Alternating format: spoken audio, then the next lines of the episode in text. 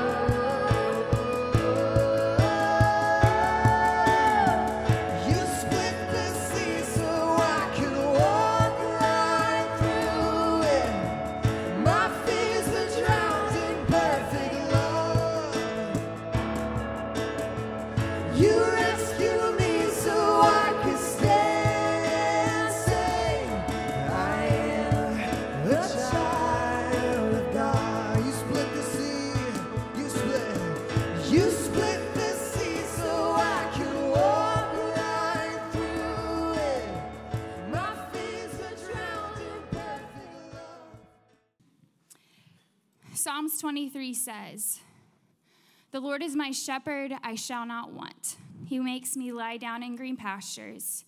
He leads me beside still waters. He restores my soul. He leads me in the paths of righteousness for his name's sake. Even though I walk through the valley of the shadow of death, I will fear no evil, for you are with me. Your rod and your staff, they comfort me.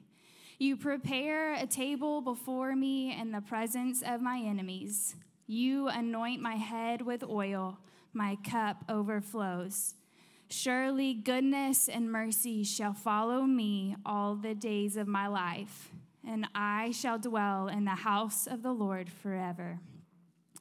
And so, God, we just come before you and we enter into your presence. And we ask you to come and be fully present, fully tangible, that we may experience your love and your grace in a new way this morning. We ask that your joy would fill this place, that we would join with so many others around the world singing the praises of your name. For you are worthy of our affection. So we just ask you to come and fill this place. May our hearts respond with praise and adoration. Have your way this morning. In Jesus' name, amen. So Holy Spirit, burrow deep into our hearts and plant a new seed of love.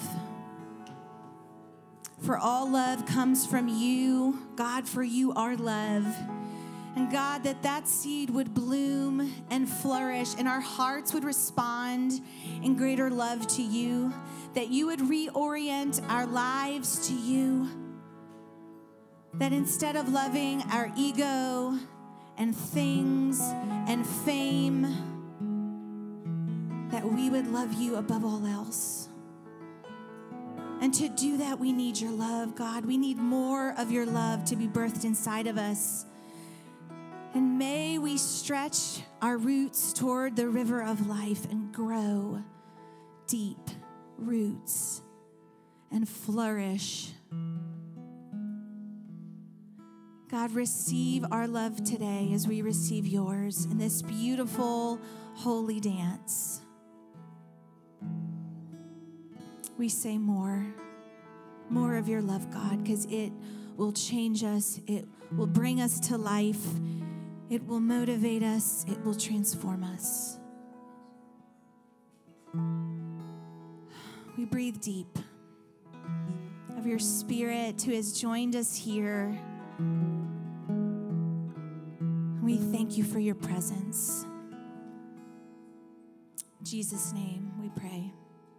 Amen. This message has been stirring in my heart for a long time now. And this is, I can't even really explain it other than this is a passage that it feels like I was wrestling a pig, that every time I feel like I got it cornered, it somehow gets away from me. And I'm sitting on the floor, and this passage has just made me throw myself at the feet of Jesus, like I think Scripture should do. I think Scripture should not be we're extracting the facts. It should be such a good wrestling match with our Savior that we leave changed by it. Does that make sense? This is happening to me with this passage. So we've been in Mark chapter 1. We're going to go through Mark. We're going to spend some time in Mark 1, 21 through 45 today. But I wanted to pray first. And so if you wouldn't mind closing your eyes with me. Lord, this is your word. I'm just a man. And they need your word. And while they know this is not where they get fed, this is where the community comes together to hear the word of the Lord. Together. So let your presence continue in this place. This is just as much worship as what we just did. Your word fills people, fills cities, fills churches, fills homes, fills the streets, fills the deserted places. God, your word is meant to fill the earth. So we proclaim it. We want to proclaim it, God, the way that you did, God. Today, as we talk through Mark, bring life to people. Let it be the kind of word that is so magnetic and so lit, alive, God, that we leave so enamored by you, God, that we have to throw ourselves at your feet and say, I have to depend on you today. I have to depend on you this week. In Jesus' name we pray. Amen. So Jesus has already started his ministry. Jesus has submitted to baptism at the hands of a man. Jesus has been sent into the desert to be tested so that he could clarify whether or not this is the voice of the Lord or this is the voice of the enemy. And Jesus is now entering into society. He's already selected his guys, at least four of them, and he's now walking. And this passage is where he begins to start. How would he minister? Like, how would he start to do his work? But first, before I do that, I wanted to just kind of throw a couple things at you. First thing is God is love. Sarah mentioned that a minute ago. Everybody say, God is love. God is love. That's bigger than we just said. It's bigger than even us to understand. God is love, and his every action is motivated by love. There's not an action that's like, you missed that one. It's not like he's like, I missed that one, but my other ones. Every action that he has, every movement, every word, every life he enters into, every situation is motivated by love. There's not one that's motivated by anger. Even the ones that appear to look like they're motivated by anger are founded in love. Everything. Every interaction you have ever had with your Savior, the real interactions, some of us don't even know when we're interacting with him. He's still angry. That's not even him. But the real ones have always been grounded first in love, okay? I want to read you Psalm 139. Bill, can you pull this up? This might be a different translation, but just walk with me. O Lord, you have searched me and know me. You know when I sit and when I rise up. You understand my thought from afar. You scrutinize my path and my lying down, and are intimately acquainted with all my ways. Even before there is a word on my tongue, behold, O Lord, you know it all. You have enclosed me behind and before, and laid your hand upon me. Such knowledge is too wonderful for me. It's too high. I can't contain it. Where can I go from your spirit? Or where can I flee from your presence? If I ascend to the heaven, you're there. If I make my bed in Sheol, behold, you are there. If I take the wings of dawn, if I dwell in the remotest part of the sea, even there your hand will lead me, and your right hand will lay hold of me. If I say, surely the darkness will overwhelm me, and the light around me will be night, even the darkness is not dark to you. And the night is as bright as day. That's baffling. Darkness and light are alike to you. What? For you formed my innermost parts. You wove me in my mother's womb. I will give thanks to you. I am fearfully and wonderfully made. Wonderful are your works, and my soul knows it very well. My frame was not hidden from you. When I was made in secret and skillfully wrought in the depths of the earth, your eyes have seen my unformed substance, and in your book were all written the days that were ordained for me. When as yet there was not one of them, how precious also are your thoughts to me, O God. How vast is the sum of them. If I should count them, they would outnumber the sand. When I awake, I am with you. This is your beginning. Your very beginning at it all was this. And this was motivated by passionate, unexplainable love, the forming of you, the color of your hair, the kind of eyes you have, the kind of body you'll have, what your thoughts would be naturally like, the things that you'd be inclined towards, your skills, like the athletes out there, the mathletes out there. We've all been formed by our Creator, and it started first in love. This is baffling to me. This is not even what I'm preaching. There was no like sneak through person. It was like Jesus turns his head because somebody's and the angels are dancing. He's like, oh, look how beautiful. And then the Holy Spirit forms someone he didn't see. Like, still him. Every person in here started out of an act of love so that you would exist. And I'll even go as far to say in the season, places, all of that, your parents, all of it is an act of love. We know this because God is love, and his every action is love. It says even in 1 John 4, 8, the one who does not love God does not know God, for God is what? For God is love. Okay. All right, so that was my little precursor I had to get to, just because you got to know. Before anything happened, love started towards you. That's how it started. Before anything happened, love. And now we're going to get to this passage. So can you pull up Mark 1, 21 through 45? This will be your main text today. I hope you guys have been diving into this with me. I hope you go home and read it. Do the inductive study of it. Read it all the way through, the whole book of Mark. Challenge yourself at home, right? Don't look to me like I prayed this. I say this all the time. I am not here to make sure you eat. Does that make sense? I'm not. Now, you have a word. You have the presence of Jesus, right? Like the veil is torn. He can be in your home. Oh, my gosh.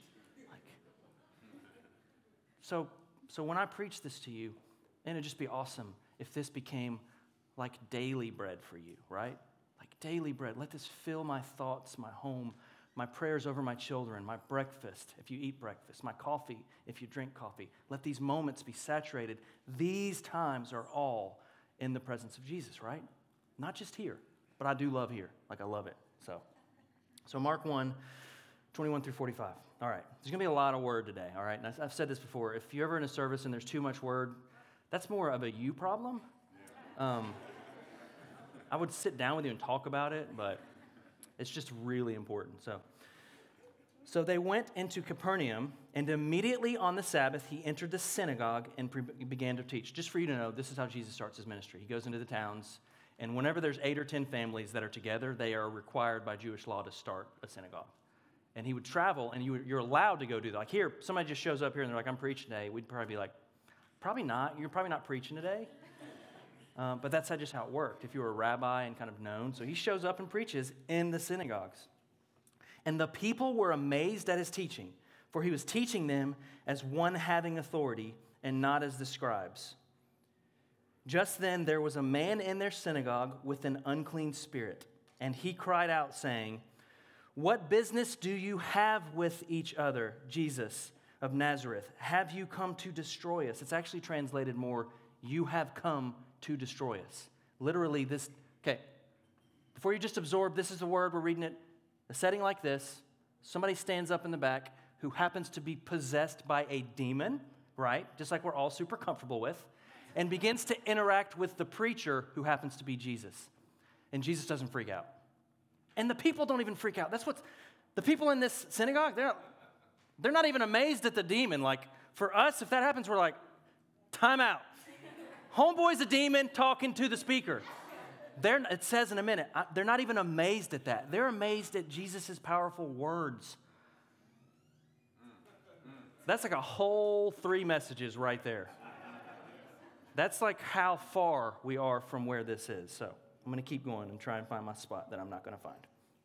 So, I know that you're the Holy One of God. And Jesus rebuked him, saying, be quiet and come out of him. Throwing him into convulsions, the unclean spirit cried out with a loud voice and came out of him. They were all amazed, so that they debated amongst themselves, saying, what is this? Everybody say, what is this? What is this? A new teaching with authority? He commands even unclean spirits, and they obey him? Immediately the news about him spread everywhere into all the surrounding district of Galilee.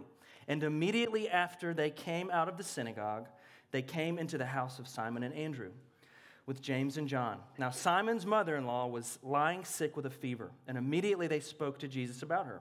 And he came to her and raised her up, taking her by the hand, and the fever left her. And she wanted them, and she came, let me make sure I'm at the right spot. And he came to them, was lying sick, and who raised her up, taking her by the hand, and the fever left her, and she waited on them immediately. She got healed and waited on them. Like another just baffling. And he came, I'm so sorry, guys. When evening came, after the sun had set, still in the same house, still in the same spot, they began bringing to him all who were ill and those who were demon-possessed. And the whole city had gathered at the door of this one house. And he healed many who were ill with various diseases, and he cast out many demons. And he was not permitting the demons to just stay with me. So he just allows the people with demons to stay. They just weren't allowed to talk, right? So you guys can stick around, but if you happen to be possessed by a demon today, we would just really appreciate it if you would not speak. It's already different from what we would do, okay? Because they knew who he was. In the early morning, while it was still dark, Jesus got up and left the house, and he went away to a secluded place, and he was praying there. It's funny, after his desert experience, the deserted places become where he goes to hear the voice of God. We run from deserts. Jesus runs into them. Simon and his companions searched for him, and they found him and said to him, everyone is looking for you. He said to them, let us go somewhere else to the towns nearby so that I may preach there also, for that is why I came. And he went into their synagogues throughout all Galilee, preaching and casting out demons. And a leper came to Jesus, beseeching him and falling on his knees before him and saying, if you are willing, you can make me clean. Moved with compassion, Jesus stretched out his hand, and he touches the leper, who you're not supposed to touch, and I know you all know that. And he said to him, I am willing, be cleansed. And immediately the leprosy left, and he was cleansed. And he sternly warned this person and sent him away. I'm sorry, I cannot read today. I did 10 font, and that's a mistake, I think. You should do bigger than 10 font when you're reading the word. Immediately the leprosy left him, and he was cleansed. And he sternly warned him and immediately sent him away. And he said to him, see that you say nothing to anyone, but go show yourself to the priest and offer for your cleansing what Moses commanded as a testimony to them. I'm just going to stop here just for a second. This is the one dude in this story that approaches Jesus correctly. He does not possess a demon. Jesus is, I believe, weeping and laying his hands on to heal him, and then he leaves the wrong way. Doesn't remove his healing. He just, what Jesus just said wasn't, he's not going to do it. It's pretty baffling. You'll hear this later, but the reason is because Jesus wanted to do more ministry, and because he would become famous, he wouldn't be able to do more ministry. Fame would actually block his ministry. He did not want to be famous for the wrong reasons, because people wouldn't fall in love with Jesus. They would fall in love with miracles. He did not want people to fall in love with miracles. So what is this passage not? Just first and foremost, because it is one of the craziest passages in the Bible. This is not a design to focus on miracles and healing. Is miracles and healing bad? No. This is not meant and intended for us to say, we are going to pursue miracles and healing. Those are good secondary things, because Jesus is standing in front of people wanting to be enough, but they want something from him, and he's like, but I'm right here. Do miracles, do miracles. Miracles are great. Like, they've happened in my life, they've happened in your life, but they are never the end. They are never the end. They are a tool in the belt that Jesus carries to lead people to him. Does that make sense? and always beautiful in the right context and always disgusting in the wrong context. If our focus has become that, we want fame. If we want to be known as the person who does miracles, if we want to be known as the awesome preacher, that's already impeding what Jesus wants to do. Does that make sense? He submits even to man at the beginning of the story. And so Jesus for us becomes God's exact answer to what we need.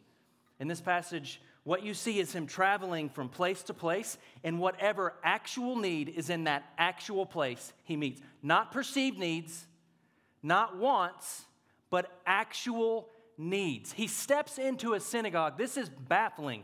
There is a demon-possessed man in there that has been in there. This person has just been in there the whole time.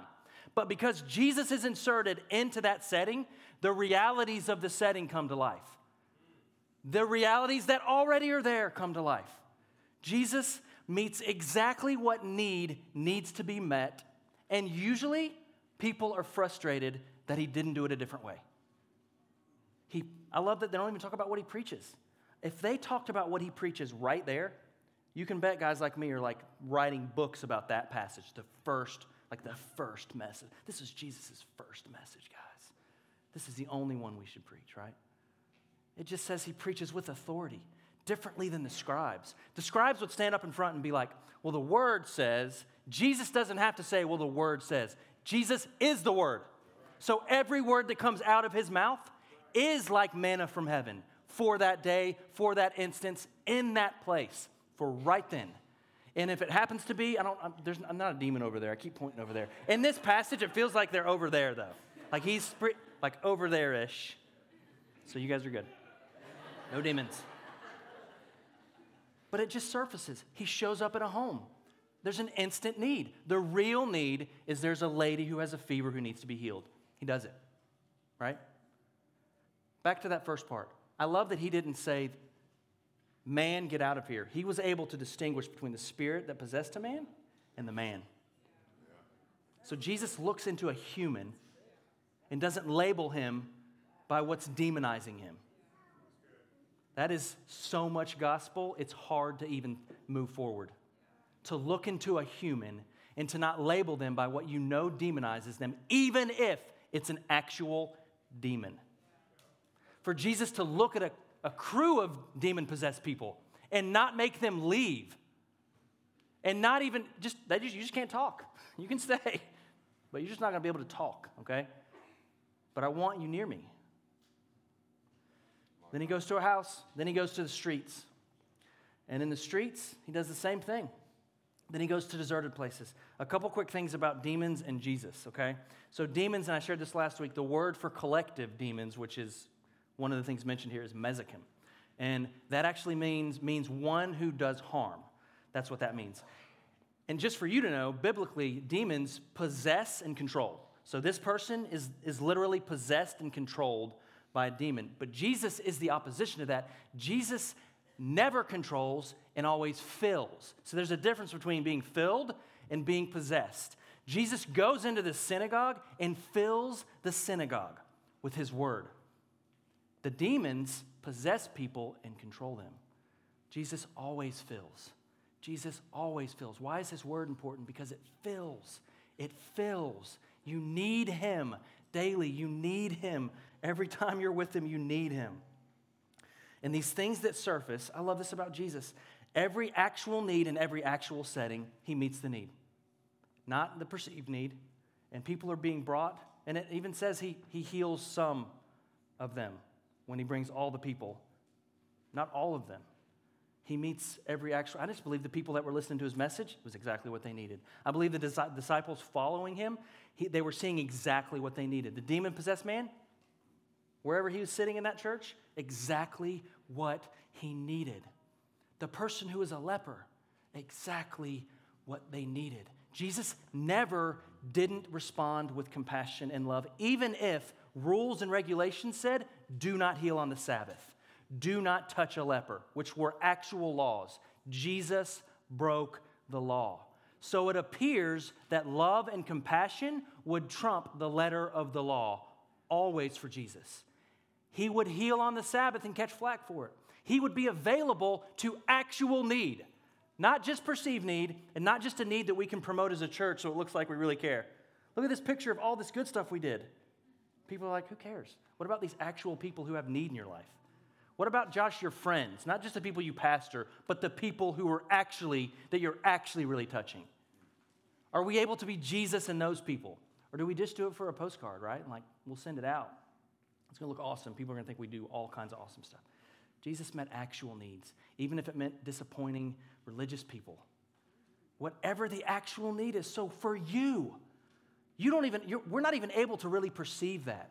What are the actual needs around you, right? Not your wants, not what you perceive to be needed. You don't even know. This passage is meant to throw us at the feet of someone for us to say, what is this? What is this? The best things that have ever happened in my life, I usually start by saying, what is this? And not in those words. What is this? Many of you know me and Sarah had kind of a tough thing happen. Can't really share, but the situation threw us at Jesus' feet. What in the world? This doesn't even make sense, like according to your word. Because I'm here to get my blessing right now, right? Because I can feel the Spirit of the Lord, and every good thing is for us, right? And we're the head and not the tail. So what happens when he asks you to die for your friend or your enemy? Those theologies do this. You have to trust that no matter what he's giving you, it is best for you, whether you perceive it or not. It doesn't matter if you perceive it. What matters if you perceive that Jesus is better than anything. And if he is, you'll follow him from town to town, from house to house. You'll follow him when he's telling people, you need to drink my blood and eat my flesh. And everybody leaves him. And you'll say, where am I going to go? Like, what am I going to do? This is Jesus. Like, everything in opposition. No fame, no building, no money, no house, no job opportunity, no status. It doesn't even compare. All of it is secondary to Jesus, but your one job is to put your eyes on him and trust him, especially when you don't want to trust him. That's the point. It's not that he's going to give you everything you ever wanted and all of your heart stuff. Follow your heart, right? Like, follow your heart, bro. Don't follow your heart. Don't. The heart is wicked above all things, but Jesus perceives even the innermost depth of our being and what we need for where we are, and we can throw our eyes upon him and trust him. That's the gospel. These guys say, what is this? It reminds me of a passage in Exodus 16, which I was going to read, but I'm not going to read. When Israel is being led out of the desert, and they're being taken from Egypt, and they got to a spot, and they're grumbling. They're like, you realize in Egypt, we had whatever we wanted to eat. We had houses. And God's like, you realize in Egypt, you were going to get killed and you were slaves, correct? We don't care. We're hungry now. Like, they're being led out. So God, in his God way, provides manna in the morning and what in the evening? Quail in the evening, right? And they look at this manna and they say the exact same phrase, what is this, right? And so Jesus has to show them, and this is so big, you had appetites that you developed in slavery. You had slave appetites. You wanted these things. And if I give you this milk and honey right now, you won't know how to perceive it. So I'm going to have to walk you through a season of manna where you can't even talk about how you got it. I love that we can't even be like, let's just get some manna. If we knew, if it was like peanut butter and jellies were random, we would all be eating those all the time. We'd be like, this is the food of God. It's manna. He makes it and makes it fall down like dew.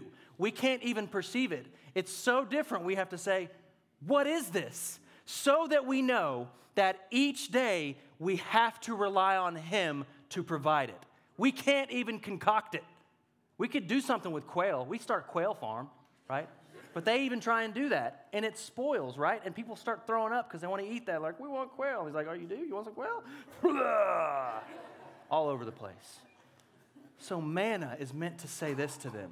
You don't know what you need. You don't know how to make it, but I do. So you get up and you collect as much as your family needs, not as much as two family needs, as much as your family needs. And if you collect too much, it's going to spoil the next day because you need manna every single day. In this passage, Jesus is relating himself to the manna. He's saying to us, and he's saying to each situation in Mark, you need me in every situation. You don't need to perceive how to do what I'm doing in every situation.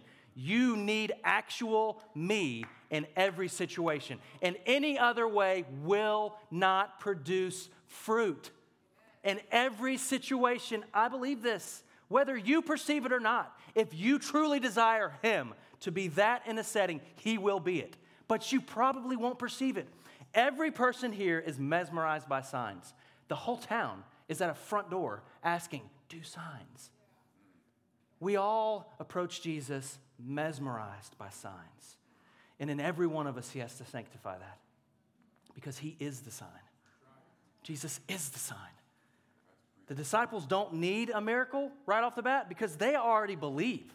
They're just following Him, right? He's not like, and this morning, guys, I'm going to do miracles for y'all. Call your friends, right? Let's promote this jump. This is going to be so promotable. Let's get some inflatables. I got a huge inflatable for Jesus for this one. It's like, no. Whatever the opposite of promotional gospel was, He did in every situation and caught heat for it, and people decided to not want Him because He was always willing to give what was needed for each situation, whether we perceive it or not. You don't know what you need. There's not a human in here who knows what you need, right? I remember the time when I was heading into rehab, when my whole family sat around me crying. They knew they were Jesus in my life. They all looked at me crying and said, you're getting on a plane tomorrow, and you're going to fly to Utah. I remember when I had these two sins from my past, back when I believed you had to make sure you like rooted out every sin, or Jesus would for sure send you to hell. Like that's His definite, that's why He's on earth. Back when I had that really awful theology about Jesus just trying to find stuff in me. I remember calling Sarah, sharing two things that are not like, they're not fun sin. They're not like, man, that guy was like dangerous sin. It's not that stuff. It was like, I'm probably leaving the church now kind of sin, all right? That's just real. And I remember her, me weeping uncontrollably, and I remember her giving the opposite of what I thought and saying, I love you, I'm here for you, just exactly what I need. I remember when my daughter, Alethea, I remember when she was about 2 and she had a urinary tract infection, so this is awesome for her. And I remember having to hold her arms down, and I've never seen a child scream the way that she screamed. And if you've ever had to sit and watch anybody do what they have to do with that, it's people should have been put in jail right after. It was awful. It's what she needed, and she healed and within like a week, right? Like, we don't perceive well what we need. We're so ingrained by the appetites of slavery. I think I just said a curse word in that.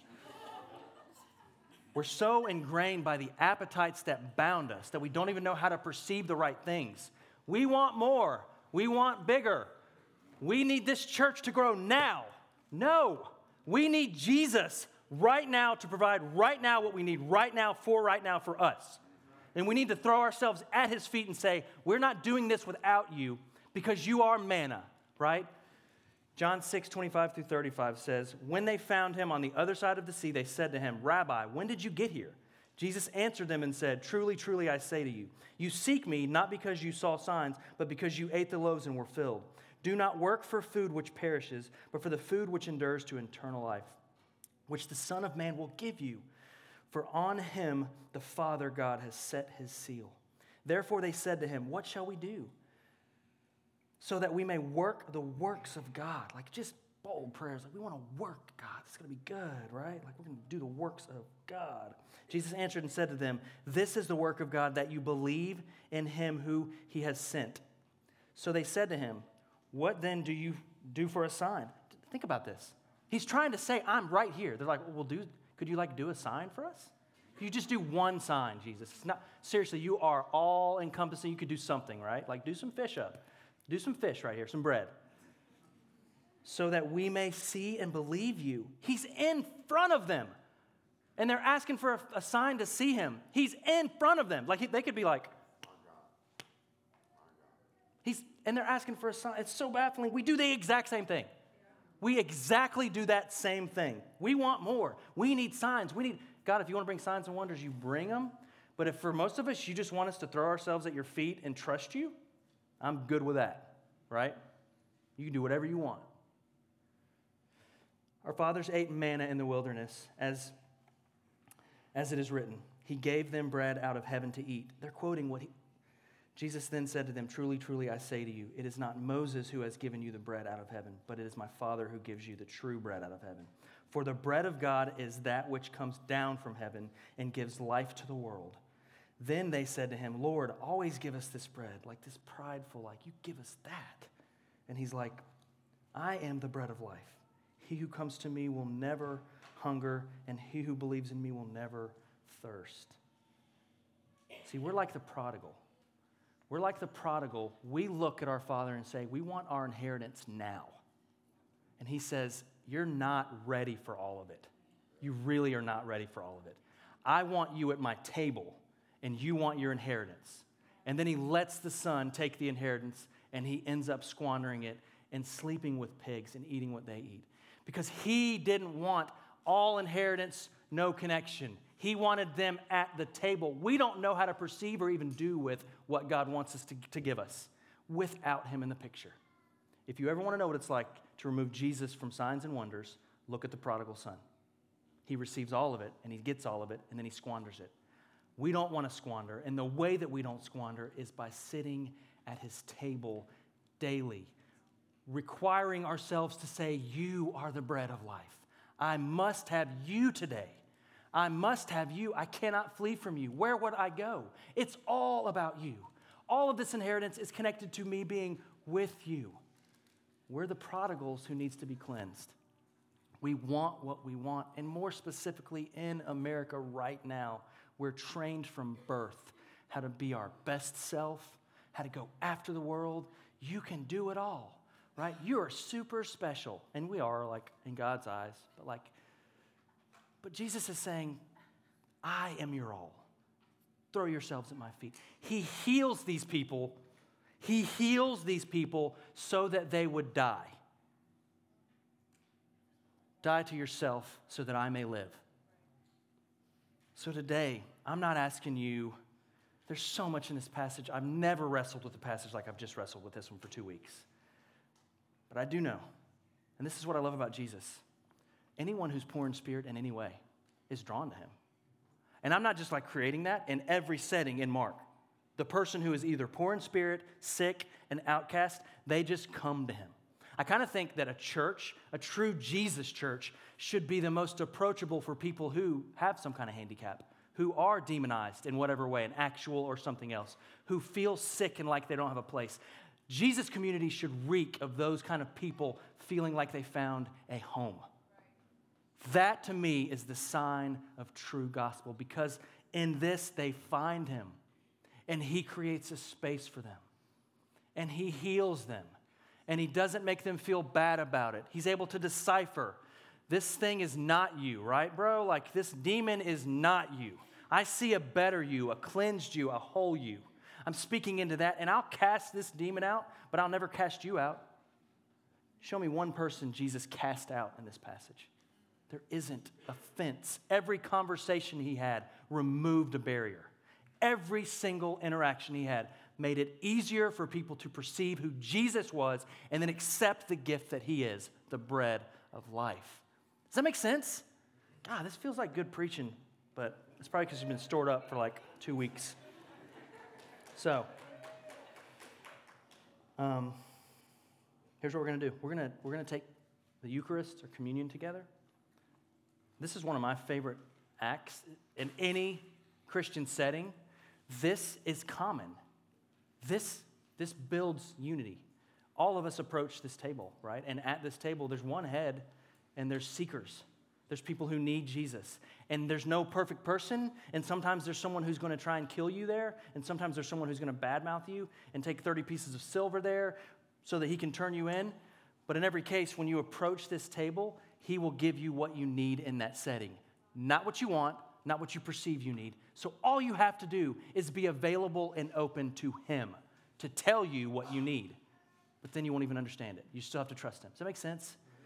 So, Father, the table to me reminds me of times when I didn't deserve to come, but had in my heart that I loved you and wanted you and couldn't make sense of it, and you invited me.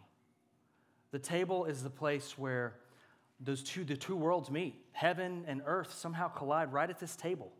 And we say, Yes to drinking your blood and eating your flesh, and I do believe it's more than just a sign, or why would you do it?